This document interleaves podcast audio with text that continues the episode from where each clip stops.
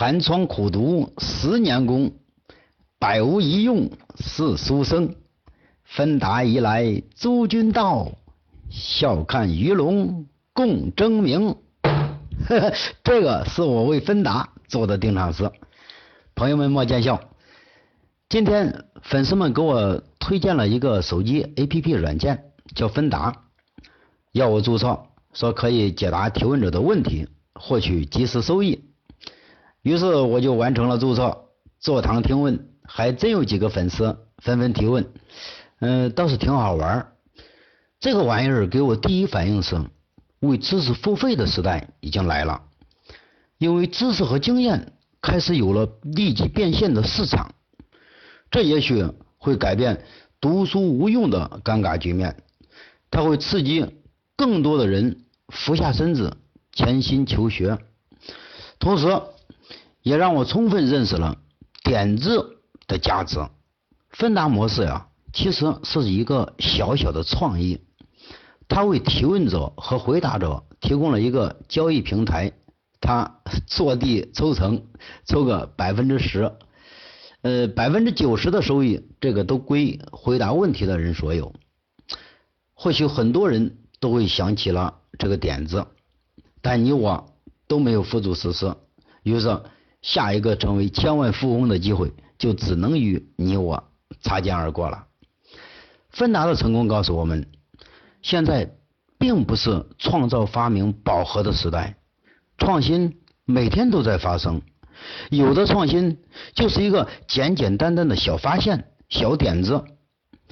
现在不要奢望去寻找什么处女市场，因为现在的处女市场是高精尖的前沿科学，是你我这样的平头老百姓玩不了的东西。那么，适当搞搞微创新，也照样能开辟一个崭新的小天地。中国人的传统观念里啊，是稳。是内敛，是一步一个脚印儿。可这种传统观念也目扼杀了我们敢于创新、敢于冒险的这种天性。中国十三亿人口，有十二亿都在传统的低端的那种低门槛的行业里摸爬滚打、恶性竞争，这样导致的结果只能是大家都喊 钱难赚。你看人家一个小点子，就轻轻松松的从这个烂圈子里跳出来，去呼吸新鲜空气。有朋友问我，芬达这个会不会火？我通过试用以后啊，嗯，在这里信口开河一下，我很赞同芬达的创意，但还需要进一步的完善，因为目前的实际运作呀，我感觉是低于客户的体验预期的。也没有完全实现开发者开发的初衷，现在还处于一个游戏层面。因为提问者的问题，你怎么可能用六十秒的语音就能给他一个圆满的回答？你是做不到的。客户的体验没有达到预期，那他就会有点小失望。可人家是花了钱了，花钱没有听到更多的内容，他自然就不会不会有太大的积极性。而在上面坐堂听问的人没有收益，自然就不玩了，因为他没有太多的乐趣，乐趣仅在这儿。我想开发的智慧呃应该呃会考虑到这个后果，除非开发者的初衷就不是建立一个如广告所宣传的那样，而是专门为大 V 名人们创造一个吸收粉丝现金的平台。我们常对一种商业现象说成“羊毛出在羊身上”，但现在新兴起的一种商业新思维，那就是“羊毛出在狗身上，猪来买单”。而这种新型的“猪买单”模式是现在最赚钱的模式。三六零杀毒就是这种模式的一个诠释，但它还不是更完美的诠释。三六零在任何杀毒软件都收费，而且杀毒市场已经是三足鼎立的这种状态下杀入杀毒市场，把杀毒全部免费，也许我们这些外行一下子理解不了，因为我们想不透他到底靠什么赚钱啊？但人家就是这种羊毛出在狗身上，猪来买单的思路赚钱。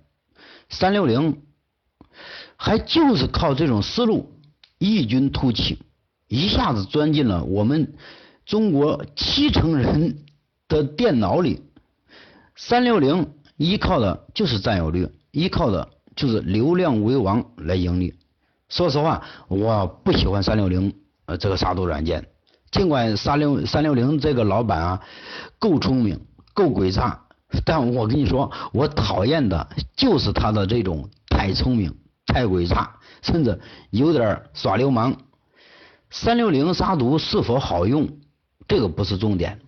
芬达是不是会火，这个也不是重点。重点是他们的思路。他们的做法给我们带来了什么样的启发？尽管我们有些人也许是收垃圾的，也许是种地的，或许是农民工，但我们也要学会善于思考，善于启发，因为我们是有脑子的人，而不是工作机器。就算我们想想也是白想，但也比不想强。马云有句话，我很喜欢。人不可以没有梦想，万一实现了呢？欢迎关关注战略哥，嗯，我的公微信公众账号是战略哥的全拼，你我们可以一起讨论，一起相互启发，我们建立一个我们的思维群。呃，对了，我在芬达也注册了，正坐堂听问中。你不妨也来参加一下这个小游戏，嗯，欢迎朋友们捧场，搜索战略哥就能找到我。